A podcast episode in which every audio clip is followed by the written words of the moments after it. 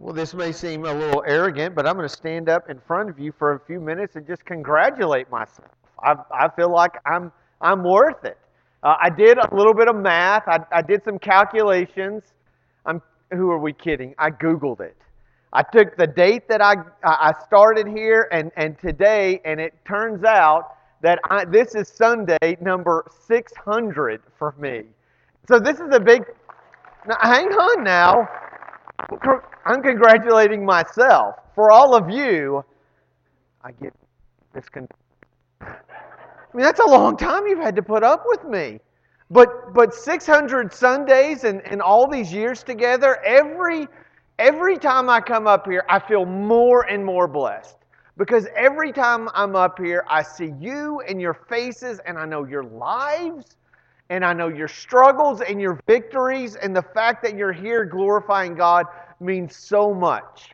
And I love each one of you dearly. And I see some new faces, some people I, I haven't seen before or haven't seen in a while. And I want you to know I'm really glad that you're here. And my prayer is that in another 600 weeks, we can be talking about the same thing, and you could be, boy, I sure wish we could get rid of this guy. But I see some folks I see uh, Michelle and Lucas. You guys are newlyweds. We are so glad that you're here with us. Just a little over five weeks ago, not 600, it hadn't been that long, but over five weeks ago, they were married right here. We're so glad that you've chosen to worship with us. And for all of you, we're just, we're so glad that we get to come together in the craziness of this world and we can talk about a God who has done amazing things.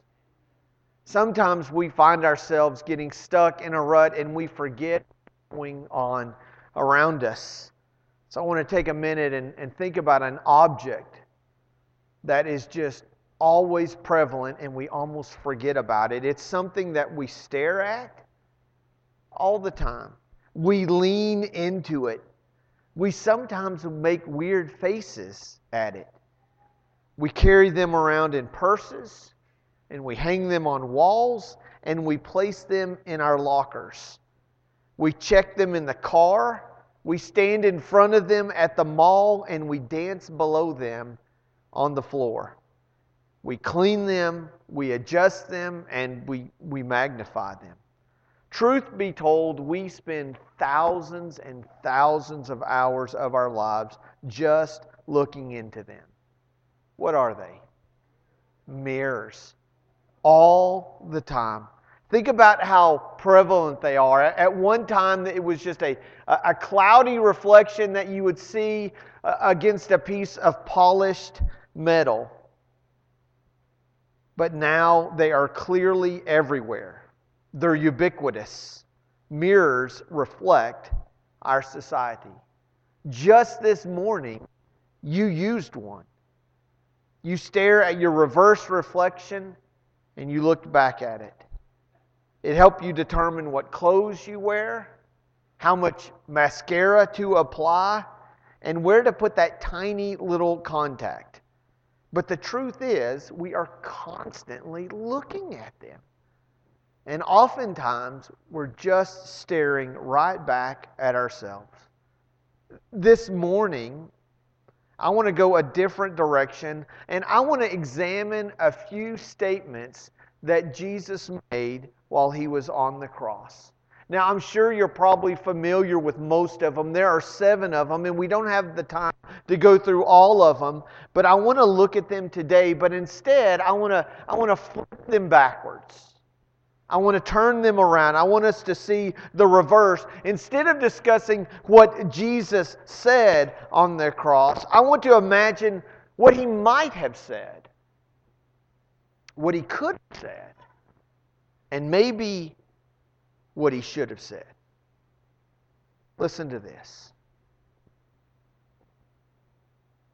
I know what you did to me. So don't pretend that you don't. You erected this object of torture and humiliation. Mixed with my sweat and blood is your spit. In between the excruciating pain, I hear you insult my people and my family, my ethnicity, the color of my skin. You strip me naked. You hoisted me on this cross of your own sick pleasure. You think that the clothes that you pulled off of my body are more valuable than me. And so now you're looking down, gambling for them. We'll see soon enough. What about you? As you walk by me, you arrogantly assume that I deserve this, that you're better than me, and that because I'm up here, I'm just this worthless criminal, a dog, unworthy of your compassion. Enjoy it now. Laugh all you want. But I want you to listen to me. I'm coming back, and I'm bringing hell with me. I never forget a face. And the next time you see me, you won't have the guts to look up. You'll beg and you'll plead and you'll deny, but it'll be too late. You're going to get exactly what you gave me. But one thing is different your torment will never end. That's what he could have said. That's what he might have said. And possibly it's what he should have said. It's what we would have wanted to say if that had happened to us. But this is what he said Father, forgive them. They don't know what they're doing. Mom, look up at me. I'm so sorry. You know I didn't do this. You know I don't deserve this, right? I just want you to hold me one more time. I want you to take away the pain. Will you, will you please go find a, a towel or a cloth and, and cover me up? Call for Nicodemus. Maybe he'll get me down from here. Tell Peter to bring his sword. This isn't right. I shouldn't be here. Mom, help me. That's what he could have said. But instead, he says this Woman, behold thy son, behold thy mother. He was looking down on the disciple that he loved and his mother and was more concerned about them and their future than his very own. Remember you? Don't don't pretend that we're the same. You deserve what you're getting. I don't. I created the trees that this wood came from and the ground that this cross is standing in. I'm finally about to go home away from this evil, egotistical, arrogant people who decided to kill the one who made them. And you want me to remember you. Who do you think you are? When you die, no one will remember you. Don't pretend that just because you're next to me in this moment, that you will ever be near to me in heaven. It was a criminal. A criminal so audacious to turn to the Creator who was being crucified and said, Hey, remember me when you come into your Father's kingdom. Jesus could have shunned him, ridiculed him, humiliated him, put him in his place, reminded him that he belonged to be there. But instead, he says these words Today you will be with me in paradise. Or how about this one? I think of this one a lot. Of all the things that, that Jesus could have said, I, I think this is the one that he should have said. It's not over. You started a war that you can't win. I'm the Son of God and the commander of all the legions of angels in heaven. Just wait. I'm coming back. And I'm coming back for you. And you are going to die in your filthy sins. It's about to be payback time. Go ahead, spit one more time. Just wait and see. But instead, he utters these three final words It is finished. Well, three final words in English. In the Aramaic, it's, it's different. He, he says this word, tetelestai. And I, I love this word because it gives us a real understanding of what he was saying when he said it was finished. We hear it is finished, and we think he's saying it's finally done. I'm, I'm through with the pain. But what's interesting, if you go back and look at this word, tetelestai, it's actually an accounting term. It's what you might find on the reverse side of a stamp that gets slammed down in an accounting office that says, paid in full. That's what tetelestai means. It doesn't mean I'm done with this. It means something completely different. He wasn't saying his pain was over. He said that our punishment was. He made a payment for what they did and for what you have done. He flipped it around.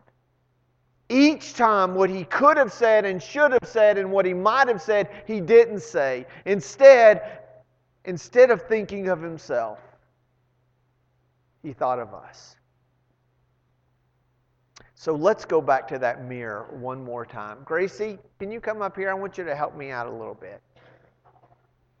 For those of you who don't know, this is Gracie. She's a little less than 600 weeks old.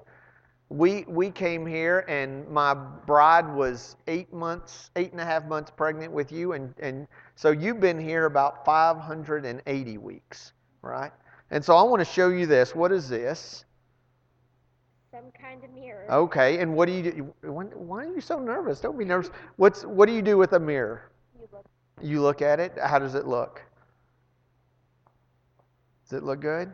Yeah. Do you know how you make it look better? Watch this. Are you watching? Hang on. Hold tight. Hold tight. Oh, yeah. Now it looks really good, doesn't it? Yeah, right there. Okay. So, what, what do we do with mirrors? How do they help us out? What do you do when you stand in front of a mirror? uh, you look. You look at yourself, you check your hair, you primp, you make sure everything is great. You smile, right? This is this is what mirrors are for. We, we look at them. But but this mirror is a little unique. And I, I thought about this because uh, last week I was watching a, a show uh, called Unbroken. Has anybody seen uh, the story of uh, Louis Zamperini? If you haven't, if you have Netflix, go watch. Mike, of course you've seen that. You would you love that. It's a it's a great one. Uh, but let me say this for those of you who like watching movies, that's awesome. Go get the book because the book, while it will take you a little bit longer to get through, it adds some details, especially about the spiritual struggles that Louis had and, and the victory he received is really fantastic. But at one point, uh, Louis. Uh, he was in a B 29 bomber, holds 11 crew members. Uh, it, it, it just was in terrible shape and it, it quit running over the middle of the ocean. Uh, ultimately, three of the 11 made it into the rafts. Eight perished when it went down in the sea. Prior to Louis Zamperini, there had been one person who survived the open ocean for 24 days. Louis and, and one more uh, of his um, fellow um, soldiers, they ended up lasting 47 days. They lost one of his friends, his companions at sea. But one of the things that they used throughout the show, Gracie, was they used a mirror, but it's not a normal mirror, it's a special one. It's called a signaling mirror. And that's exactly what this is. Now, it's kind of hard to tell from the front, but if you look right in the middle, you see the, the little, see, there's something there. Watch this. See my finger? You can see through. If you turn it around, it's clear right in the middle. You see how you can see? You're leaning back. So I'll let you hold this for a second. Can you can you look and, and see somebody? Okay, see if you can see Lynn. See, you see Lynn right there. Ooh, wow. It looks a whole lot better if you flip it around, that's for sure. But, you know, oh, yeah, see? See, you look right there. Now, here's the thing about a signaling mirror this is what it's for. It's not for mascara. It's not for lipstick. It's not for contacts. It's not for staring in the mirror and watching your eyebrows go up and down. What this really is for, it's to turn and focus on other people. And so, what you do here, especially in Louis Zamperini's case, is he's out on this ocean, right? He would try to get the attention of people who were coming by. And so, how you would do this is you would look through that little open spot in the mirror and you would find the sun, right? And then you would try to triangulate where the sun would come down, shine on your mirror, and then shoot right towards somebody else. So we're aiming right towards the top of Lynn's head. So we could just reflect right off of that. And then that would be the hopes that a, a plane that is flying by would see that flicker down below and realize that something was worth looking at. And this is one of the ways that they tried to be found, right? Is that they would use this signaling mirror, right? Okay. So um, you're not allowed to, to do this to dad when we get home, but, but don't shine it in my face. But go outside, use this, look through the hole, and, and get the dog. And see if you can't shine that, that light and see if he'll go chase the little light that you have showing all around. Okay? Can you do that? Okay, you hang on to that. No, you're good. You're good. I'll, I'll let you go. I'll let you go. So I want to talk just for a minute about mirrors. I mean, they're everywhere. And we're always using them to look back at ourselves, to focus on ourselves. But what I really want to close out this morning and ask you to think about is what would happen if our whole lives we've been looking at mirrors backwards? What if what if we've had them pointed the wrong direction? You see, I, I think sometimes in our lives we get caught focusing on ourselves. What are the things that we want? How do we look? What do we need? Are things going well for us? What do we deserve? But Jesus did. The cross, in effect, is a, a signaling mirror. He could have been on that cross talking about all the ways that in injustice was served, all the ways that he was in pain. He didn't have to say, Father, forgive them. He could have said, Father, go after them. But he flipped it around. And in doing so, he allowed the glory and light and love of God to shine on other people. And so this week, you're going to stand in front of, lean into, stare at mirrors. You're going to walk past them, check into them, adjust them, clean them up a little bit. And every time you do, I want you to think in my life, am I focusing on me? Or I, am I reflecting the Son where I go? It's what Jesus did on the cross. In the darkest moment in history, when it was so terrible that even the sun would refuse to shine, Jesus still found a way to point to God and remind all of us that the cross wasn't about him. It was for us and the love that God has for each one of us. And so this week, shine Jesus. Show Jesus. Live for him. And let us glorify our Father and our Savior. And let us do it this morning as we stand and sing.